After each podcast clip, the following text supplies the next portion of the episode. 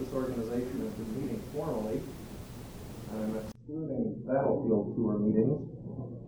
We've never had a talk on the last campaign and the end of the Army of Northern Virginia. We're going to remedy that tonight, and I can't really think of anyone more qualified to tell the story than the speaker we have this evening. He's a veteran of the National Park Service with experience in the Living History program at Appomattox. He's working now with our friend Bob Krick at Fredericksburg. Many of us here tonight will remember his brilliant recreation of the Union veteran at Fredericksburg in last year's battlefield tour. This is not his first appearance before us, but it's his first appearance before us in Chicago. I'm delighted we could get him up here, and I know we're going to have a, a most unusual evening. So would you all please welcome to talk to us tonight on the Appomattox campaign, our good friend Chris Calkins.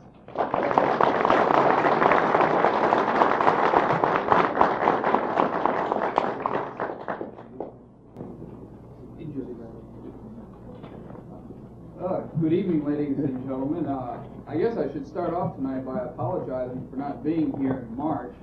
Uh, but in case you haven't heard, at that time I was at the Grand Canyon with 91 inches of snow, looking at piles of rocks that they were telling me was Indian ruins. Uh, it wasn't quite my cup of tea. I would have rather been here, believe me. Uh, I know many of you, of course, from last May, uh, year ago May, when you were down at Fredericksburg, and then some of uh, your members here are veterans of our own little Appomattox campaign of about two years ago. And when Glenn asked me to speak on the last days of the Civil War, uh, I tried to decide exactly how I would present it to you. And I felt that since the area which we'll be speaking about, Southside Virginia, is, I hate to say the word backward, but in other words, the area has changed very little since the Civil War, and it is quite fascinating to go along the routes of Lee's and Grant's armies, see old homes, old road cuts, and other areas like this, pretty much as they were in 1865. Uh, an inevitable word progress has not made it to this part of Virginia. Uh, apartment buildings and whatever have not been built upon it, although I'm afraid this will come pretty soon. And so what I've done is I've put together a slide program tonight showing you uh, famous places, battlefields, homes, uh, sites connected with the last days of the Civil War. First, as they appear today, and also as they appeared some 50 years ago. Uh, I was fortunate enough to be able to find a series of 110 photographs taken in the early 1930s of Lee's Retreat. Uh, these were done by National Park historians who were just trying to decide where to put a national park to commemorate these last days of the war. And so you'll be seeing some places that are no longer in existence, uh, maybe much more closer to what they were at the time of the Civil War. And then lastly, I've added into the slide program uh, some maps, uh, some paintings which you probably haven't seen before. Uh, in other words, I, I, hope to give you a little feeling of that area, and maybe you'll come down and visit it sometime. Uh, first of all, before we get started with the program, I have passed out along the tables here a small map uh, one detailing the campaign itself. I hope everybody was able to get one. I had no idea there was going to be this many people show up, so I only photocopied about 75. So some of you will have to uh, share them. And also passed out at the tables are a series of maps showing the Five Forks battlefield, Farmville, Appomattox Courthouse, and Sailor's Creek. And uh, I won't speak too much in detail on these battles, but if anybody is interested, they can go ahead and pick one of these up and take it home with them. The, the Appomattox campaign, uh, and I'm referring to it as the official records do, is more commonly known to most of us as Lee's Retreat. Of course, some of you would probably prefer to have it as Grant's Advance or Grant's Chase, uh, depending on your, uh, your sympathies. But it was a relatively short campaign. It was only nine days. uh, but of course it would have to be termed the most successful for the Army of the Potomac, in that it culminated in the surrender of Lee's army. But interesting enough, it's one of the least known about and least written about campaigns of the Civil War. This is for many reasons. First of all, the uh, important succession of events which followed uh, the culmination of this campaign, in other words, surrender. You had other Confederate armies surrendering, uh, Johnston's, Kirby Smith, Dick Taylor's. Uh, these all made the headlines of the time. Of course, the most famous event two days after the formal surrender ceremony at Appomattox, President Lincoln was shot and died the next day. And then you had the government upheaval following that. So consequently, the newspapers of the time did very little reporting on what had happened those last days.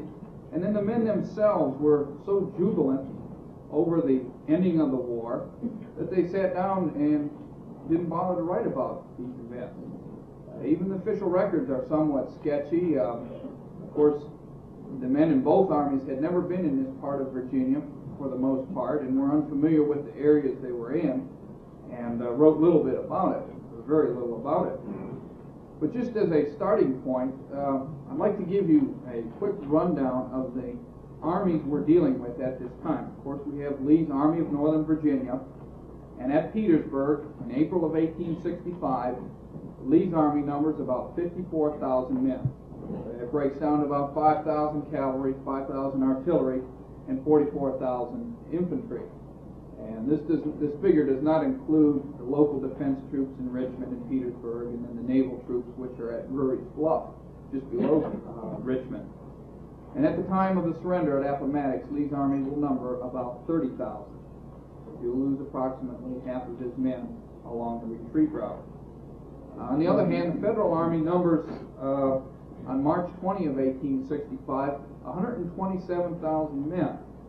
But at Appomattox, there will only be 61,000 men of the Army of the Potomac present. Now, the reason for this is, of course, Richmond and Petersburg fell. Uh, men of the 24th and the 25th Corps under General Ord's Army of the James had to occupy both of these large towns. And then uh, the 9th Army Corps, which used to be Burnside's Army Corps, was given railroad duty. They were guarding railroads uh, along the retreat route. So theoretically, you cannot count these groups of men as being effective in the Appomattox campaign. So in other words, at Appomattox, Lee was outnumbered two to one, as had been the case throughout most of the war. Uh, the campaign, of course, for the Confederate Army uh, was the most di- disastrous, being that they ended up surrendering.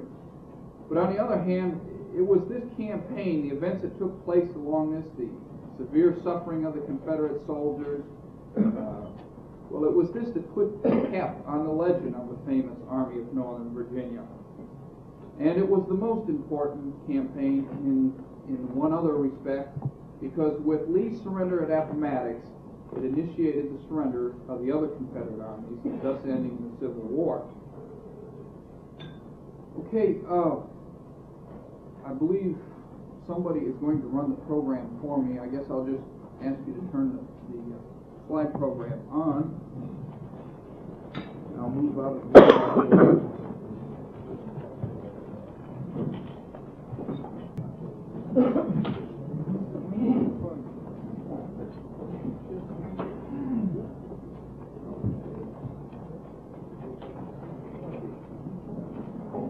This gentleman needs no introduction. I just have a photograph of him to, to show uh, the two main characters involved in this campaign. Uh, This is Robert E. Lee, born in 1807, and at the time of Appomattox, he is 58 years old. The, his antagonist is General Ulysses S. Grant, shown with members uh, of his staff. Uh, in particular, the gentleman over here is Ely Parker, full-blooded Seneca Indian. Many of these men seen here with Grant will be with him uh, when Lee surrenders at Appomattox Courthouse. Uh, Grant is 15 years younger than Lee at this time. The time of the surrender, Grant is just 43 years old. The uh, starting of the Appomattox campaign can be traced to an event which took place at Petersburg on March 25th, 1865. This was what was known as Lee's last offensive movement, the Battle of Fort Stedman. Uh, early on the morning of the 25th, Confederates under John B. Gordon led an attack on this fort, this federal fort. They captured it for a while, but were pushed back, and this would be the last movement of Lee's army in this aspect. In the assault, Gordon lost over 5,000 men in casualties. Basically what that photograph was was a picture of Fort Stedman as it appears today. Fort Stedman is now in the Petersburg National Military Park. And this is another gentleman who plays an important role in the Appomattox campaign. Uh, he, of course, needs no introduction, Philip Henry Sheridan. He had served out west at Perryville, Murfreesboro, Chickamauga, and Chattanooga. And in 1864, he is brought to Virginia by Grant, and he commands the Federal Cavalry. He returns in late March of 65 from his successful uh, battle with Early in the Shenandoah Valley, and uh, he will lead the uh, attack at Five Forks on April 1st. Okay, after uh, the battle at Five Forks on April 1st, which the previous slide uh, showed the battlefield, uh, Lee's last artery into Petersburg, which was the South Side Railroad, was cut. Uh, Confederate troops led by George Pickett. And here we have a map which is very basic and very similar to the one which I handed out. Uh, a couple pointing areas. We have Richmond here, 20 miles south. We have Petersburg. Uh, about 20 miles or so to the west of Petersburg is Five Forks. Here on April 1st, uh, Federal cavalry uh, captured the South Side Railroad. Lee is left with nothing to do but to retreat from Petersburg and Richmond. Now, what Lee's plans were, was to take the men from both of these garrisons here and move them westward to join at Amelia Courthouse. Here, Lee hoped to receive some supplies and rations for his men, and from there he planned to follow this road here through Jetersville, down through Burkeville, and eventually down into Danville, which is just on the border of North Carolina. Lee hoped to move his army there and to join up with the army under General Joseph Johnston, the Army of the Tennessee, and combine the two forces together. And so this was his plan for the Appomattox campaign. And uh, basically what happened was once Lee obtained the position at Amelia, he found that his rations were not waiting there for him. So what he did was to spend one day in that area looking for food and supplies from the local people. Of course, they being so close to Petersburg and Richmond, they had given everything that they had had. But consequently, by Lee spending that day at Amelia, he lost his day's lead over Grant's army. So what happened was Federal cavalry following a southern route here moved around to the front of Lee's path, cutting it off at Jetersville. So what Lee had to do was to move across country here to Farmville and then hopefully follow this road down here to Danville. Well, as his men moved across, they met with disaster at Sailor's Creek, which we'll talk about further. He made it to Farmville. Federal cavalry cut him off to the south, so he could not go to Danville. Lee then moved north across the Appomattox River, which we can see flowing here, and westward towards Appomattox Courthouse. Now, waiting at about two miles from the courthouse at Appomattox Station down here, Lee had some more supplies, which he was attempting to reach. Federal cavalry and infantry following a shorter road get around in front of Lee. He has infantry following in, him in the rear. He is trapped at Appomattox, and the surrender takes place.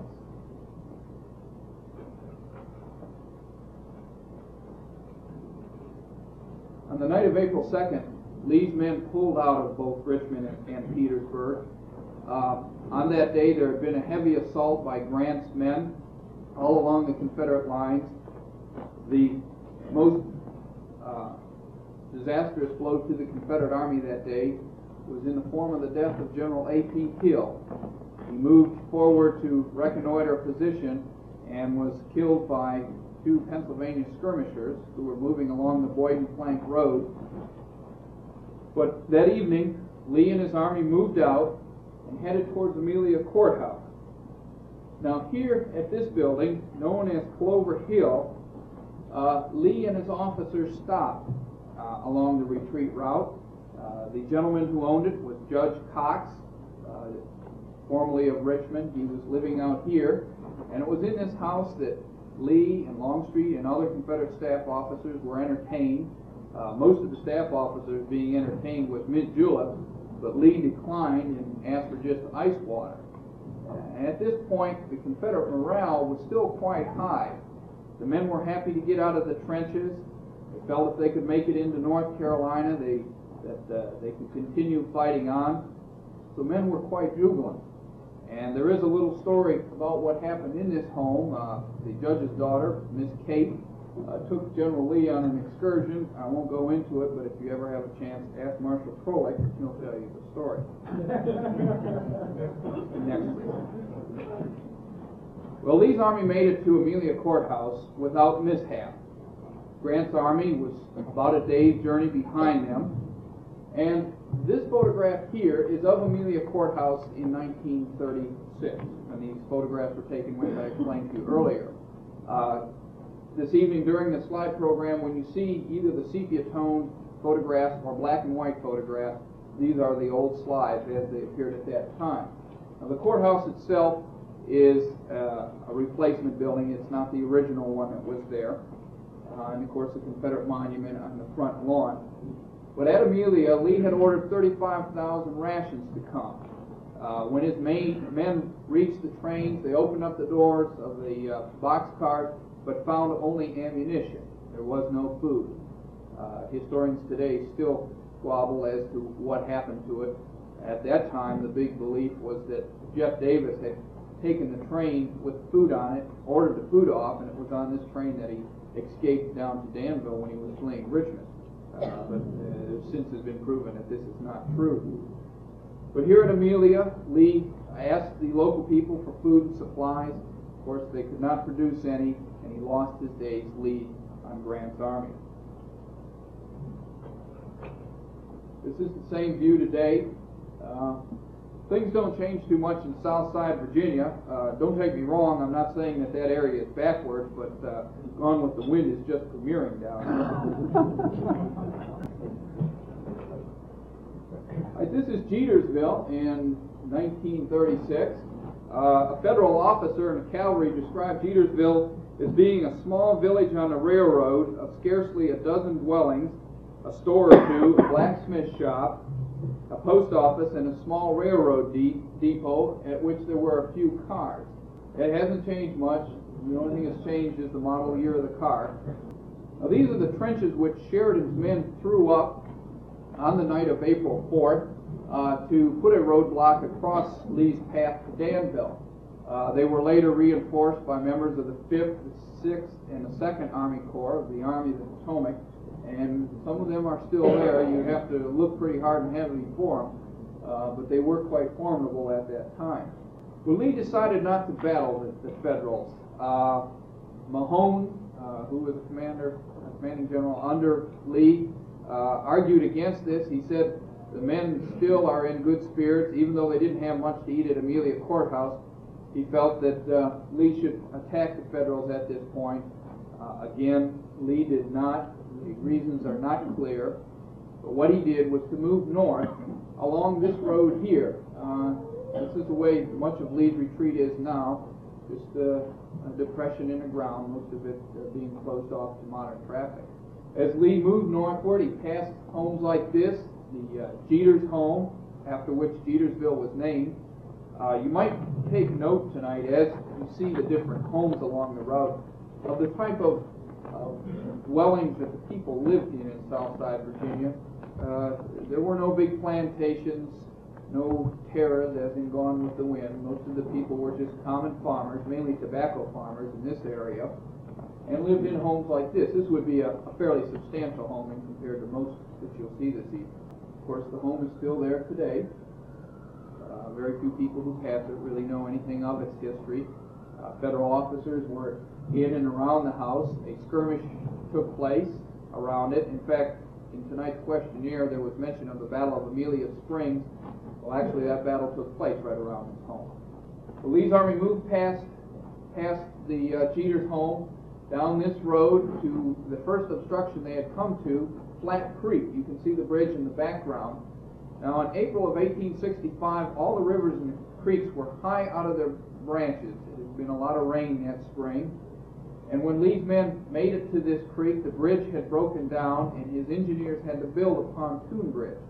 Uh, consequently, they were waylaid, and this delay would, would uh, cause trouble to Lee. And the Flat Creek was high and swollen when I took this photograph. to Get an idea of how big it is. Uh, Now, this is the resort of Amelia Springs, which the battle was also named after. Amelia Springs was a saltwater springs. It was a very famous resort. Uh, many Richmonders during the Civil War went out here in refugees. Uh, Lee had his headquarters in these buildings. Uh, these buildings no longer exist. In fact, all that's there now is that. I found a few bricks, and, and that was all about all it was. But this was quite the place at one time. It, it contained over 1,300 acres. Between 500 and 1,000 people visited there at one time. And uh, again, it was Lee's headquarters during the fighting around this area. The roads had changed, or the vehicles had changed a little bit, but the roads hadn't. Uh, in fact, I imagine Lee's artillery and his wagons had a little bit of uh, movement through mud like this, but this is the road they retreated on. Lee moving towards Farmville, uh, goes along roads like this. His army passes small dwellings like this. This is the Vaughn home, which was used as the federal field hospital for those who were wounded at Amelia Springs, Jetersville, and later Sailors Creek. Lee's men passed through the little ville of Deatonsville. This is all that's left here. And it was here that the Federals uh, began attacking Lee's rear guard, which was held by General John B. Gordon. Now, here's a map. I hope most of you can see it. Basically showing the prelude to the Battle of Sailors Creek. The Confederate Army coming down the road from Deatonsville towards Farmville, which is this road right here, come to a crossroad. Now, the Confederate Army makeup at this time runs as thus. Longstreet is in the van. Lee is with Longstreet. Following Longstreet, we have Richard Anderson and Richard Ewell, uh, who have come from Richmond. Behind them are the wagon trains of the Confederate Army, and bringing up the rear guard is the Confederate Second Army Corps under John B. Gordon. Well, as the Army makes it to this crossroad, Longstreet moves on to, to Rice's Station, which is on the road to Farmville. Anderson crosses Sailor's Creek, Ewell behind him, but they send the wagon trains on a northward road to cross Sailor's Creek two miles north of the crossing where they were going. When Gordon came to the crossroads, instead of coming in behind Ewell, he took off and moved behind the wagon train, thus leaving Ewell's rear exposed, and this would be the start of the Battle of Sailor's Creek. Now, this is the famous crossroads uh, in the early part of this century. The Confederates are moving in this way. The trees here uh, are the area of the Hillsman Farm, which I'll explain about in just a few moments. The land drops off into a bottomland here where Sailor's Creek is located. The Confederate wagon trains move on this road, followed by Gordon. This is the same view today, only looking towards Deatonsville in this way, and this is the road that Gordon turned on. As the the soldiers pulled into the battlefield area, many of them stopped by this small graveyard. This was the Hillsman Graveyard, a local farm overlooking Sailor's Creek. Uh, Morris Schaff, who was a Union officer, mentions walking over to this graveyard and looking in and seeing the grave of Moses Overton, uh, descendant of the man who owned the Hillsman House. Moses Overton had been a veteran of War of 1812. He was a naval officer there. Uh, as as the men moved into position, we have Ewell and Anderson crossing Sailor's Creek. Here's the Hillsman House, located just a few hundred yards from the creek itself. And of course, Gordon moving on. The Federal infantry were coming down this road and behind Gordon. This is the Hillsman House. It was built in the 1770s. Uh, at the time of the Civil War, it was owned by James Moses Hillsman. Uh, he was with the Army of Northern Virginia, but not at this time. He had been captured at Spotsylvania and was in federal prison. This is the same home today. The home is owned and administered by the State Parks of Virginia. Uh, they own Sailor's Creek Battlefield, in fact, the only Civil War battlefield which they administer. And normally this home is open here to uh, the public. It was used as a hospital during the Civil War, and of course they have the usual blood stains and things like that. But the state park is not in the field of history, they are in the field of recreation, and for the last four years, this has never been open to the public. Uh, They just don't have the funds. See, I told you I was gonna take you back to the Civil War period. Uh, This gives a, a graphic view of the Union Army as they lined up in front of the Hillsman House. These were members of Wright's Sixth Corps. Uh, They formed up in battle line, uh, only to await for an artillery barrage, which would take place against the entrenched Confederates. Now, this is a, a painting by Sidney King, and unfortunately, it's not too light, but what it shows is uh, the Federal artillery here overlooking the creek in the bottomland here, and on the hillside, we have the uh, Confederate forces under Ewell entrenched. Uh, they were bombarded for between 20 minutes and a half hour be loosened up before the Federals would attack them. This is the same view today. Federal artillery and Ewell's line would be across this open area here, Sailor's Creek right in its bottom. Now, a mile behind Ewell, mile back in this direction here, Anderson was also entrenching. Federal cavalry had ridden in front of him and had blocked him off. So uh, you had the Confederate army surrounded on both sides by infantry and cavalry. Again, more artillery at Sailor's Creek. The final assault took place on April 6th, about 6 o'clock in the evening. Wright's men lined up in front of the Hillsman house, moved down the hill, crossed the creek, and attacked Ewell, who was entrenched at the top of the ridge. And this is a photograph of the area as it appeared uh, in 36. Uh, this is taken from the Hillsman house, and back up in here is the ridge which the Confederates were formed on. You can see the road fairly going down here to the creek. Again, the creek right here, and the open ground upon which Ewell had his men formed. Um, at this time, uh, General Ewell, who of course had lost a leg at Groveton uh, early in the war, uh, was said not to be in all of his senses at this moment. Uh, General Richard Anderson had gone with Ewell, uh, trying to decide upon what they would do in the battle. Uh, Ewell could not make up his mind. In fact, as the cannonading was go, going on, several staff officers at Ewell's command said that the general was walking around making such statements as, "My, but tomatoes are very good. I wish I had some." The Federals crossed over the, the creek in this bottom here, began taking casualties in the creek. Of course, the creek was swollen, as were all the streams, as I mentioned. They moved up to the top of the hill where Ewell's men were entrenched. Uh, as they went up this field here, uh, the Confederates fired a volley upon them, which temporarily stunned the Federal advancing line. Many of the Federals retreated back to the creek. They reformed, but only after the Confederates had made a spirited countercharge. You see, Ewell's forces was made up of local defense troops. Uh, there were some regulars, and also Marines and, and sailors who had come off the Confederate ships down at Drewry's Bluff. Many of these men had never been in a land battle before, and uh, when they saw the Federals retreating to the creek, they jumped over their small works and led a countercharge. Gilbert Gaul's painting graphically shows the fighting to the end at Sailor's Creek. A uh, Confederate officer who was there describes the final attack of the Federal soldiers when they did pile in upon the Confederate line. His name is Robert Stiles. Many of you probably are familiar with his book.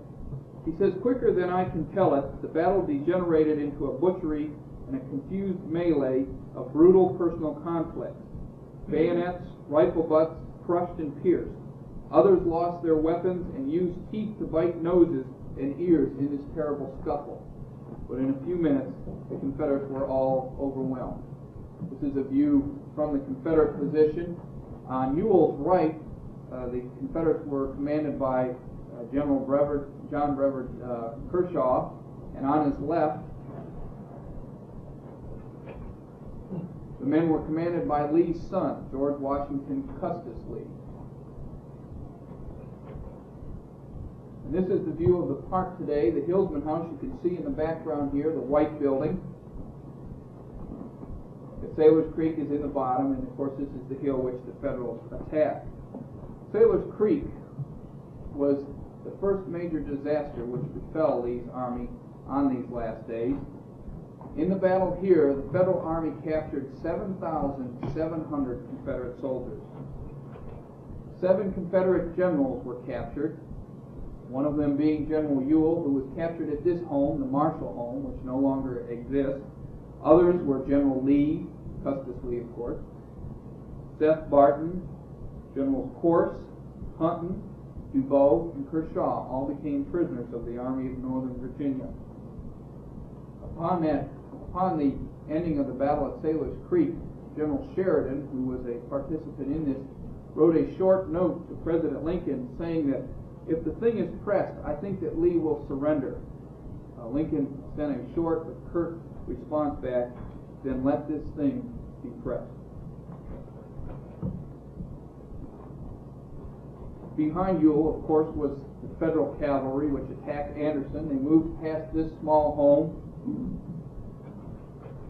past Gill's Mill, and as it appears today, just about gone, until they came to the Confederates who were entrenched along this crossroads.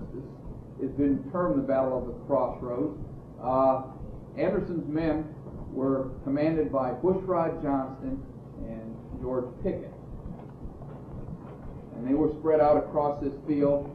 Uh, many of these men did escape that evening from the clutches of the Confederate or of the Federal cavalry, and as they retreated back towards the remnants of the uh, Confederate army that were further ahead, mainly Longstreet's corps, General Lee looked out and saw his men retreating. He made the famous remark, "My God, has this army dissolved?" Well, at the same time that the battle was going on at the creek, Gordon, of course, was following the wagon train past homes like this, the Noble home, Christian home, and finally to this home. This is the Lockett home, which is still in existence today, of course, as you can see.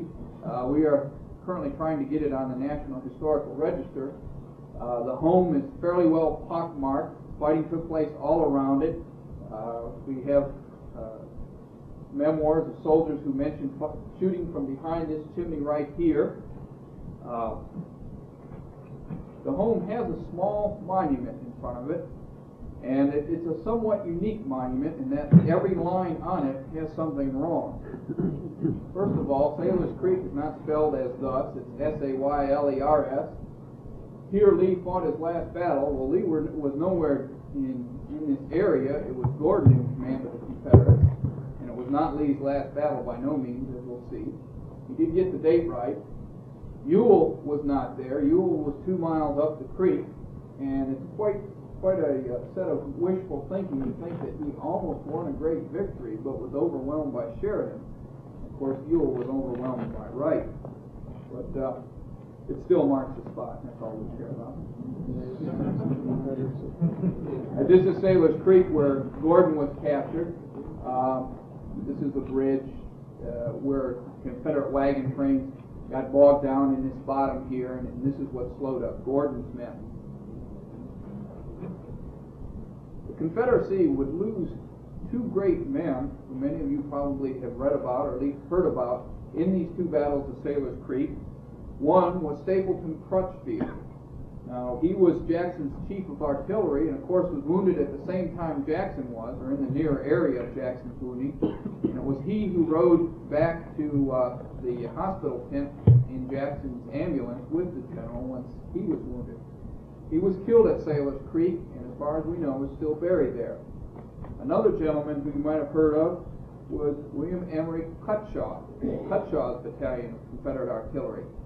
Here, at in the area of this home, Cutshaw's leg was uh, pretty much torn off by a cannonball, and in this house, his leg was amputated. He was later captured by uh, federal soldiers.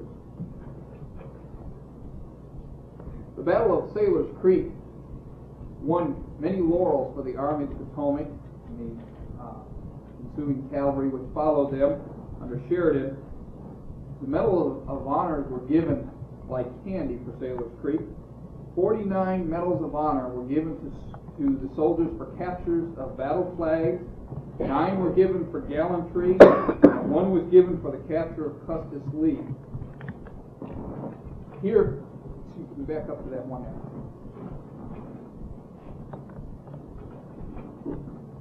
The other way. Back up there. Push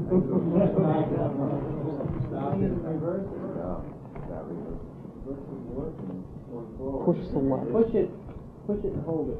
No, push select on the projector and lift it. There you go. Okay, just, okay, now just move forward. One more. This is, this is the area where Lee made the famous statement which I just spoke of. He saw his men who had escaped from the disaster at Sailor's Creek coming down this hill and crossing a branch of Big Sailor's Creek, streaming across this bridge, and he stood at the proximate spot where this photograph is taken and turned to Mahone and made a statement about his army dissolving. That evening, Lee gathered what few men he had left, mainly Longstreet's corps. Many of Gordon's men did escape, as did some of Anderson, and they moved on to Rice's Station, which again hasn't changed much in these past years. This is where Lee had his headquarters for the night. But another event took place at the same time of the Battle of Sailor's Creek. It was just a small cavalry battle known and referred to as the Battle of High Bridge, but again was an extremely costly uh, battle for both sides.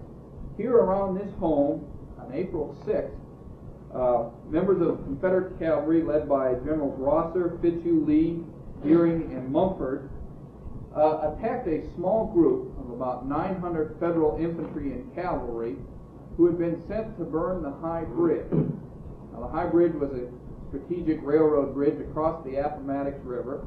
These men were sent by General Ord, who was commanding the Army of the James. And when they met with the Confederate cavalry around this house, a quick battle took place in which the Union general leading this bridge, this party of bridge burners, General Read, was killed. Colonel Washburn of the 4th Massachusetts was also killed. For the Confederates in this fight, General Dearing was killed. He would, was actually he was mortally wounded. He would die uh, a few days after the surrender at Appomattox, and at this spot would be the last Confederate general to die in the Army of Northern Virginia.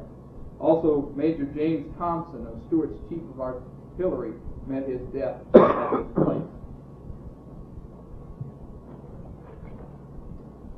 This is what they were going after, the High Bridge. Uh, the High Bridge uh, was 2,500 feet long. It went across the valley of the Appomattox River, which at this point was 75 feet wide and therefore unfordable. Uh, and it went across a, a, valley which was a mile in width. It was held up by these brick piers you see, uh, which were 140 feet in height. Um, the Confederates attempted to burn the bridge to stop the Federals from following them, and this is the reason for this replacement of the trusses here. Uh, the Federals had rebuilt it shortly after the Civil War, but to give you an idea of how big it is, you can see the fellow standing right here. Now today, the piers still exist, and are flanked on the side by a modern railroad bridge uh, of the same height and of the same magnitude. This is another bridge which was strategic.